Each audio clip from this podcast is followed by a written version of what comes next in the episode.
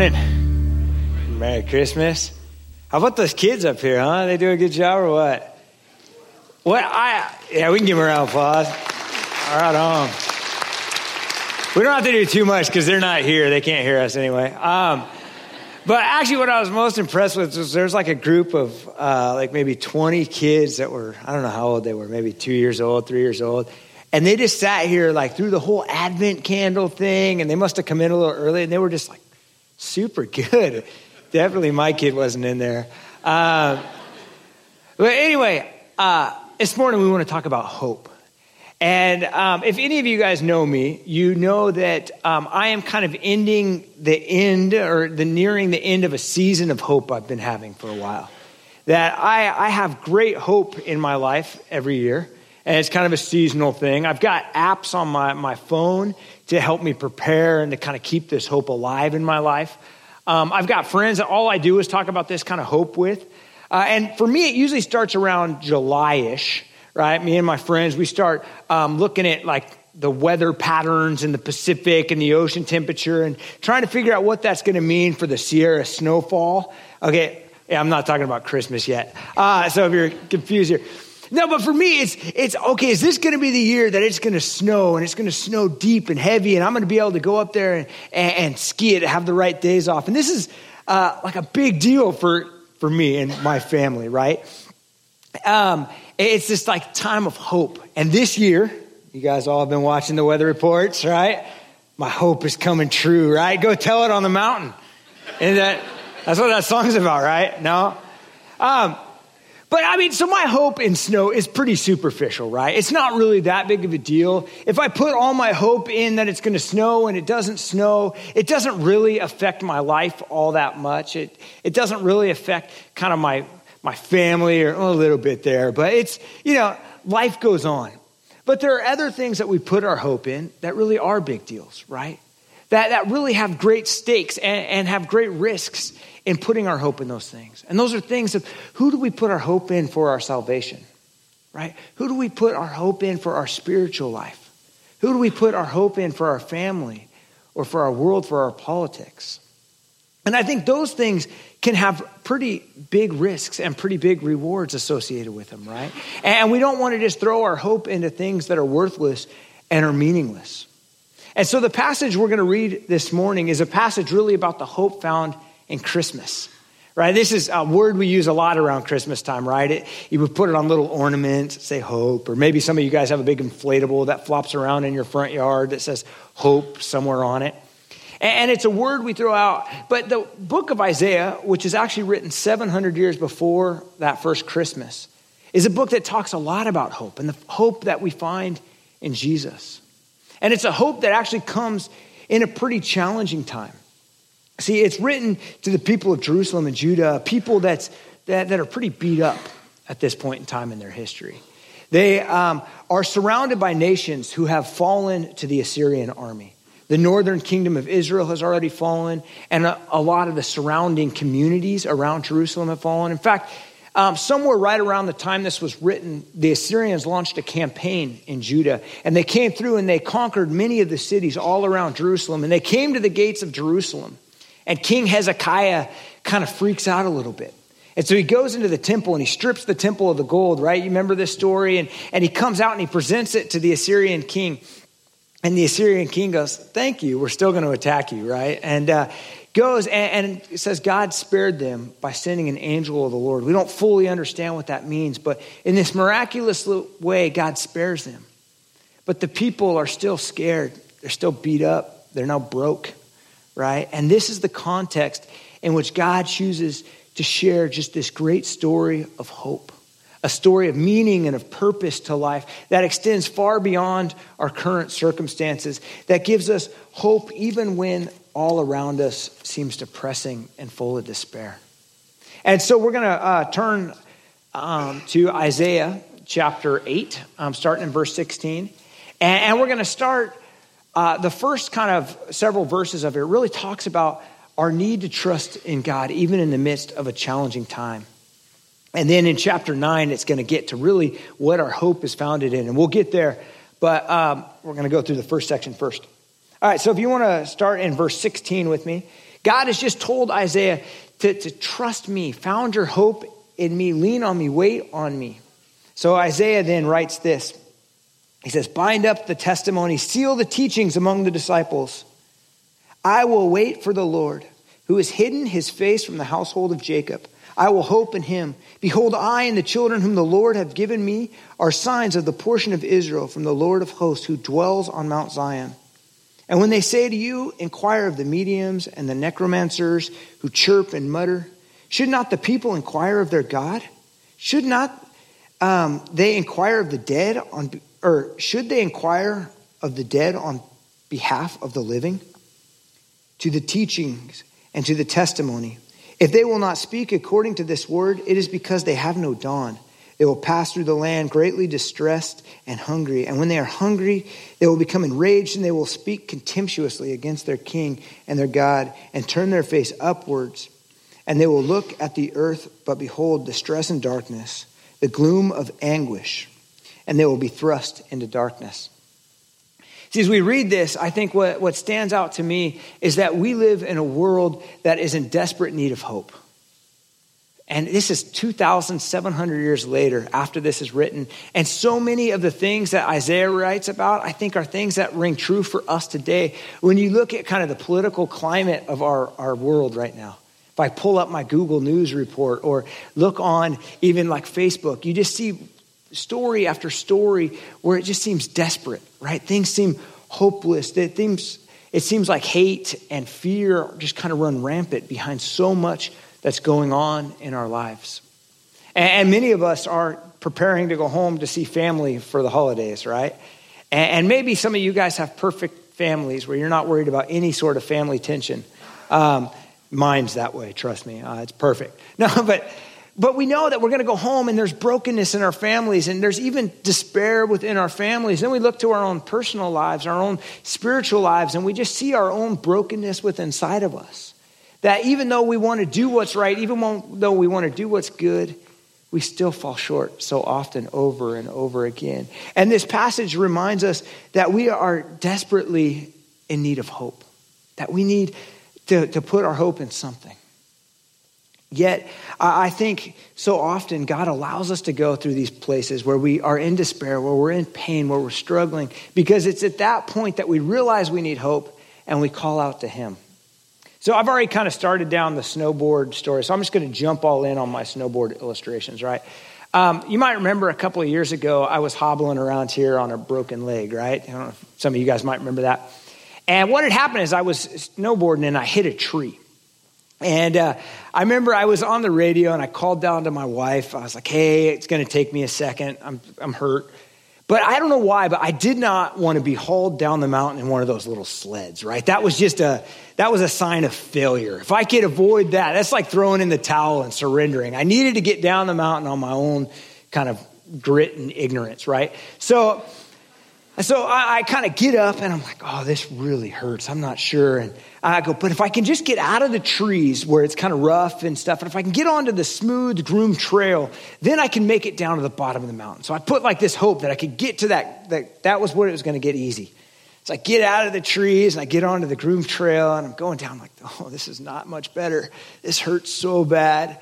And I get to the bottom and I see Becca, my wife, and I'm standing there going, yeah, it hurts. But if I could just get over to those benches over there and sit down, it's going to be okay. I, I, just I got to get over there. So I take my snowboard off and I'm using it like a crutch to try to like hobble through the snow.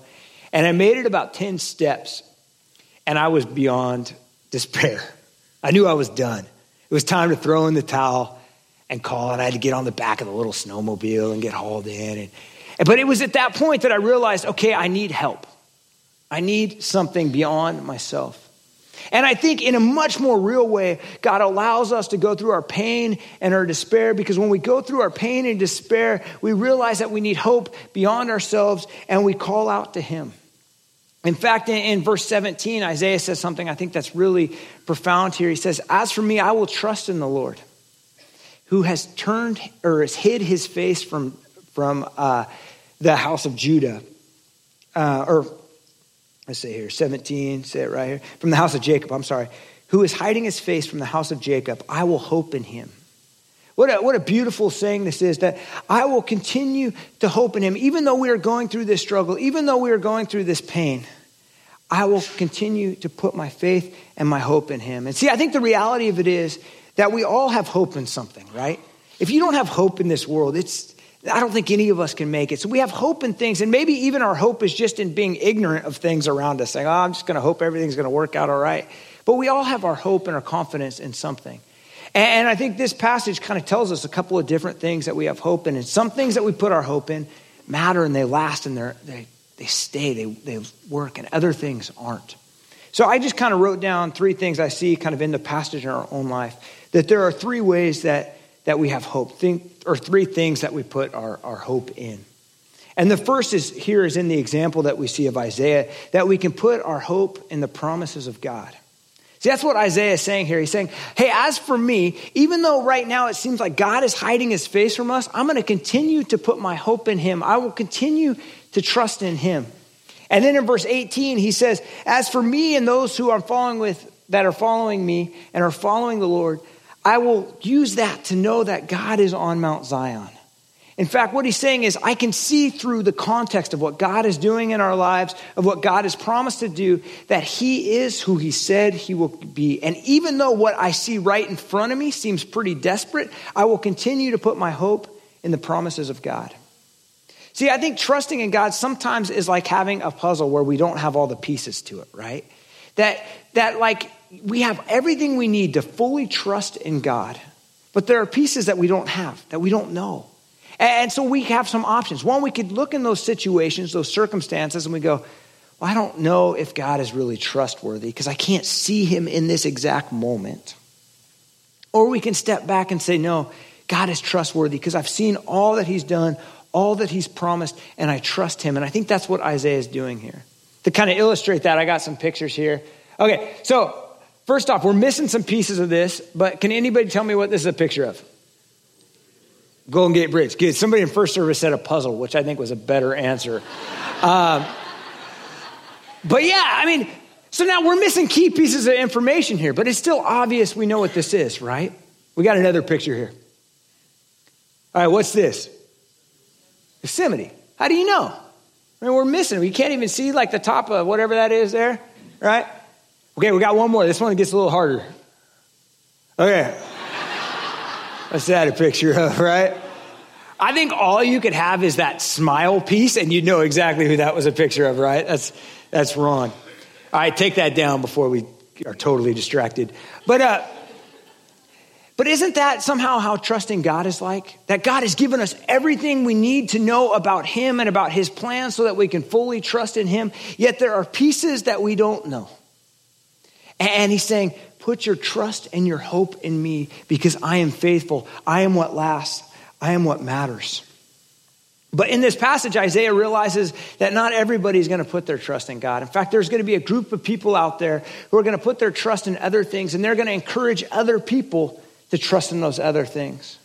And a lot of us, I think, we just put our hope in kind of a blanket and other spiritual forces, whether that's kind of a religious spirituality or whether that's just a spirituality without religion or whether that's even just kind of traditions that have been passed on to us that we think if we just maintain these things in our life, then we can have hope, that we can just continue on in life. And that's what's going on in Isaiah's time. He's saying, I know that you guys, I'm calling you to put your trust in God. And there's going to be people that are going to come up to you and they're going to say, Yeah, okay, I know you're putting your trust in God. But maybe you should hedge your bets a little bit. you know, maybe we should look to some other stuff out there. What about what about uh, these people over there? They seem to have a lot of wisdom and spiritual knowledge. Let's let's go to the mediums. Maybe they can help us out, or maybe we need to look back to our ancestors, to the dead, through the uh, necromancers, or however you say that word. I mean, how many people used that word last week? Anybody? No. All right. But let's go look to, to uh, the, the past, our ancestors, and maybe they can give us kind of meaning and hope for today. I found that interesting as I was thinking about this, how many cultures we, we look towards kind of the, the, our ancestors, to the dead, to find meaning and purpose in life. And, and Isaiah is clear that, that none of these things brings meaningful hope. Yet we do them all the time, even as Christians, right? We kind of feel like, man, if I can just put my hope in doing the right things, if I can just go through the motions, if I can just come to church enough, if I'm just a good enough person, then good things will happen to me and everything will kind of work out right. And our hope is actually in that and not in God. And that's a subtle difference, but it's a drastic difference because one way, when we're just pursuing spirituality for the sake of spirituality, what we're actually putting our hope in is ourself right? We think that if I can do enough good things, if I can just kind of keep things in line, then I can get benefit for myself. Or the other is where we stand back and say, God, I will trust you because you are the only thing that truly gives me hope and meaning in life. So we, we put our hope in, in just kind of these blanket spiritual forces. And, and Isaiah says, no, that, there's no light in that. How, why would you go ask the dead for advice about the living? You know, you can't go to a dark source and hope to find light. That'd be like imagine we turned off all the lights in here and blacked out all the, the doors and all that. It's pitch black in here. And I go, oh, don't worry, don't worry.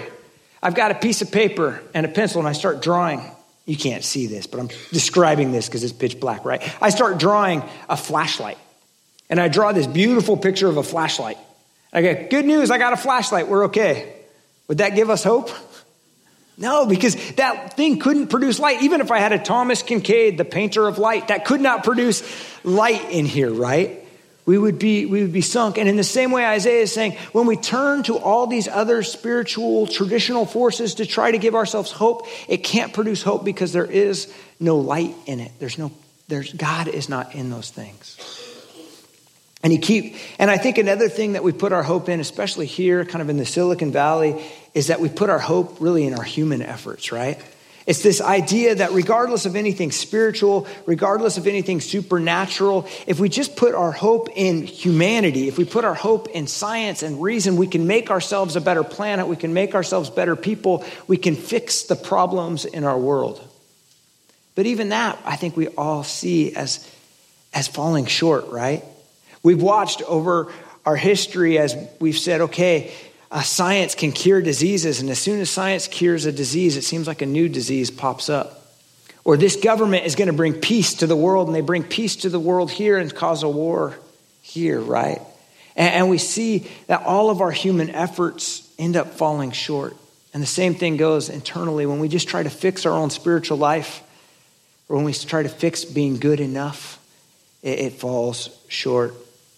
And Isaiah says when we do this, we're we pass through the land hungry and distressed, and we lash out at our king in anger, and we speak against God in contempt. That could have been written yesterday, couldn't it? That we go through our country and we're distressed and we're breaking anguish. So we lash out at our government, we lash out at God, we lash out at His church because it falls short. And the only thing that truly brings hope and is lasting hope is in the promises of God. And now the beauty of, I know this hasn't been very Christmassy yet. Sorry about that. We're getting Christmassy right here. You ready? So in chapter nine, he paints, here's what our hope is in. And our hope is in Jesus. And so check it out. All this that we're reading about here in chapter nine is about the promised Messiah, Jesus, who is going to come, the hope that we celebrate in Christmas. It says this, but there will be no gloom for who who was for her who was in anguish. In the former time, he brought into contempt the land of Zebulun and the land of Naphtali. Um, but in the later time, he has made glorious the way of the sea, the land beyond the Jordan, Galilee of the nations. He's talking about Jesus coming and, and bringing hope and joy says, The people who walked in darkness have seen a great light. Those who dwell in the land of deep darkness, on them a light has shone. You have multiplied the nations, you have increased its joy. They rejoice before you as the joy of the harvest, as they are glad when they divide the spoils. For the yoke of his burden and the staff of his shoulders and the rod of his oppressor have been broken as on the day in Midian. For every boot of the trampling warrior in battered uh, tumult, and every garment rolled in blood will be burned as fuel for the fire. For to us a child is born, to us a son is given, and the government shall be on his shoulders, and his name shall be called Wonderful Counselor, Mighty God, Everlasting Father, Prince of Peace, and of the increase of his government and of peace there will be no end on the throne of David and over his kingdom to establish it and uphold it with justice and righteousness from this time forth and forevermore. The seal of the Lord of hosts will do this. This is what our hope is in. This is what we put our trust and our confidence in is that the promises of God is that God is making all things new, that Jesus is coming and has come and will reign forever and will make peace in brokenness and will restore our world. And so God's promises are the hope. Um, God's promises are hope to our hopeless world. That when we look at this, this is where we find meaningful hope. And I love here what we see is kind of a hope to me that seems rather unlikely, right? And, one of the things I realized or that I see here is that God's promises are unlikely yet perfect. When I read about the Christmas story, when I read even this prophecy of Jesus coming, coming from Galilee, coming as a child, it's very unlikely to me. This is not how I would plan um, the, the Messiah to come. Yet, in God's perfect way, He's knitting together every little detail.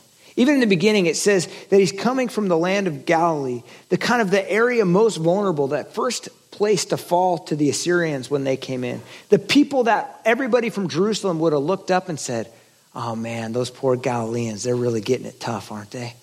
He says, From there, from those people who are most oppressed, I'm going to bring joy to the nations, to the entire world.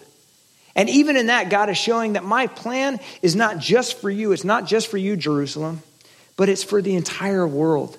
That I've got this perfect plan, and while it might seem unlikely, while it might seem to be not the way you would plan things, it's perfectly the way I've planned things. I was hanging out with the uh, seniors at the senior lunch the other day. I got invited this year. It was a big milestone for me. And we were just talking about this how unlikely the Christmas story is. That God, first off, would choose to become human to save humanity, right? That's amazing in and of itself. But that he would choose to use a poor woman from kind of the outskirts of civilization, from Galilee. And then he would take her and her soon to be husband, have them travel a hundred miles down to a small city of Bethlehem, just so that this boy could be born where David was born, the king of Israel. And then the first people that would come visit him were not dignitaries or noble people or respectable people, but were a bunch of stinky farmers from the mountains, a bunch of shepherds. And all this is so unlikely, but it speaks to the perfection of what God is doing, that He is doing something that you and I couldn't plan, that we could not write the novel for.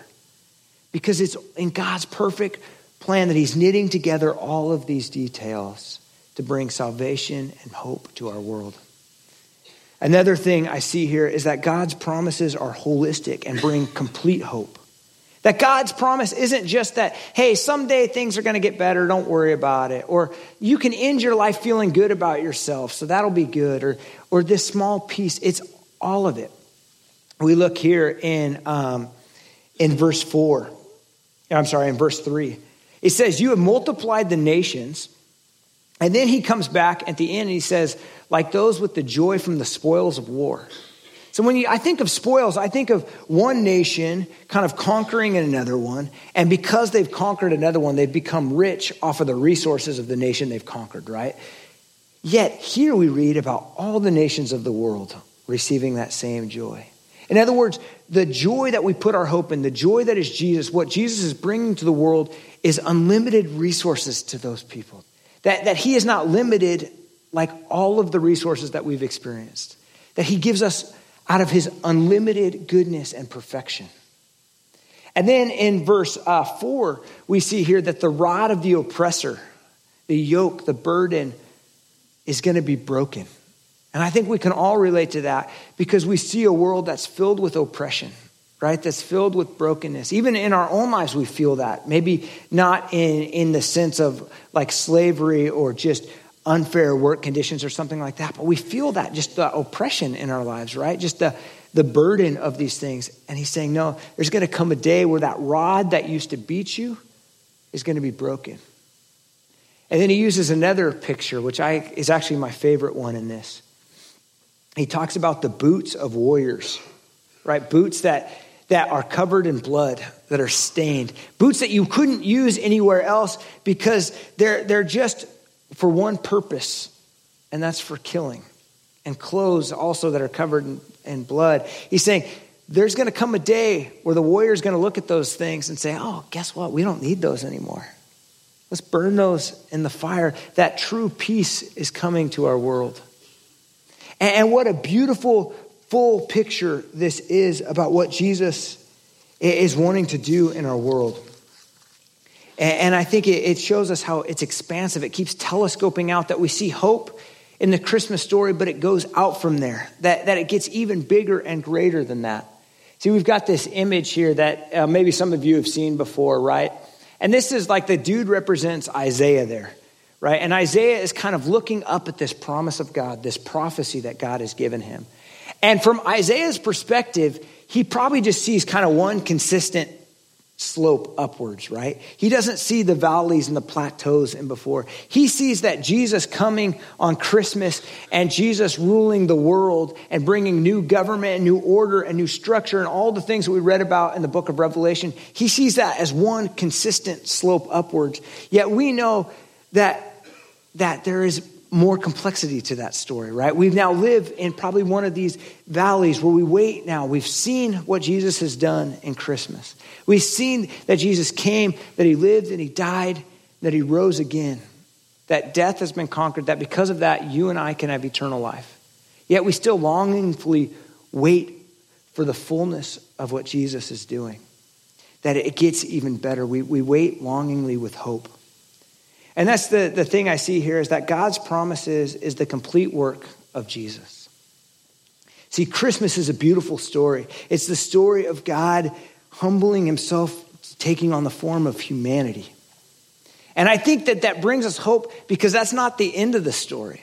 It's not just a story about an incredible person that walked the earth and had good teachings. It's not the story even of an incredible person that died a martyr's death. It's not the incredible story of a martyr who rose from the dead. It's the story of that plus that he's going to restore all things, that he's going to bring salvation, and that all who put their trust and their hope in him, he will give them eternal life. And so when we look at those Christmas ornaments that say hope, that's what we see.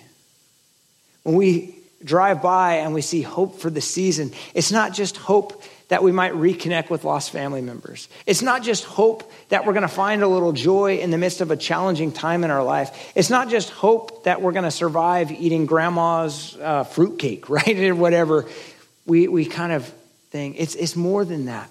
It's hope in this beautiful plan of God. And it's hope that I think is even more meaningful for us when we're struggling when we feel beat down, when we feel overwhelmed, that we can turn and say, Jesus, I put my hope in you.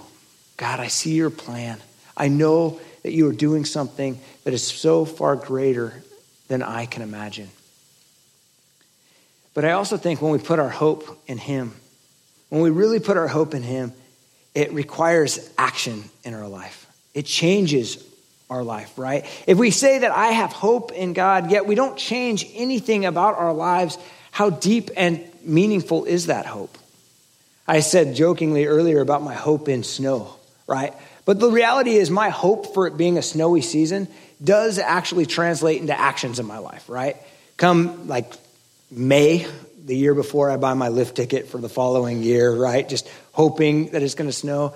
I probably wax my snowboard in like September, you know, because I'm planning for hope in case it comes early. But how much more significant should the changes in our life be when we truly hope in what God is doing in our world? If we truly believe that God is restoring all things, wouldn't that hope translate into us having hopeful conversations with our friends, with our family? Talking about, no, I've got great hope in Jesus. When we see somebody struggling, wouldn't that hope translate into us communicating the reason for our hope and not just giving easy advice to somebody? Or wouldn't that hope translate into how we want to emulate this God who we serve, who's a God of peace, a God of love, a God of righteousness? Wouldn't that cause us to want to make those changes in our own life? And I, have been even wrestling with this as I've been thinking through this passage is how much does this hope change my life? Do I just say it? Am I even preaching this sermon just saying, hey, have hope? Yet it's just a nice sentiment to think about this Christmas?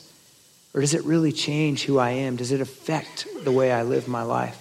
And so, my prayer for myself and for us this morning is that, that this hope that we have this Christmas season is not just a sentiment. It's not just a nice thought. It's not just something that makes us feel better, but is a hope that has assurance and that translates into action in our life.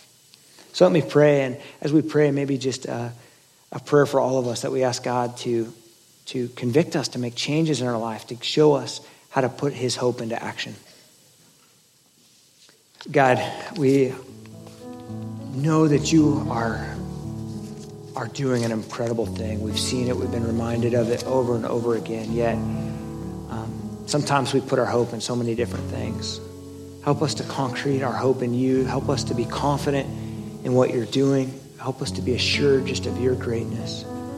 God, we pray just this Christmas season as we're having conversations, as we're thinking about you and the work that you've done for us.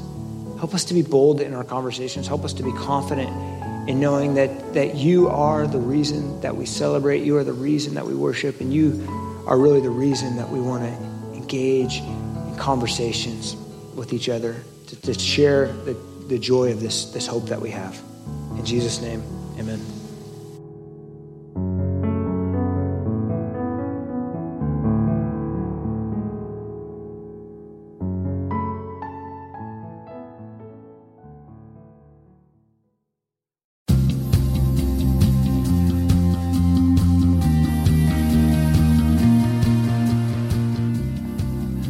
Thank you for listening to the Bridges Community Church Sermon Podcast. Bridges Community Church is located in the San Francisco Bay Area in Fremont, California. For more information on Bridges Community Church, please check out our website at www.bridgescc.org.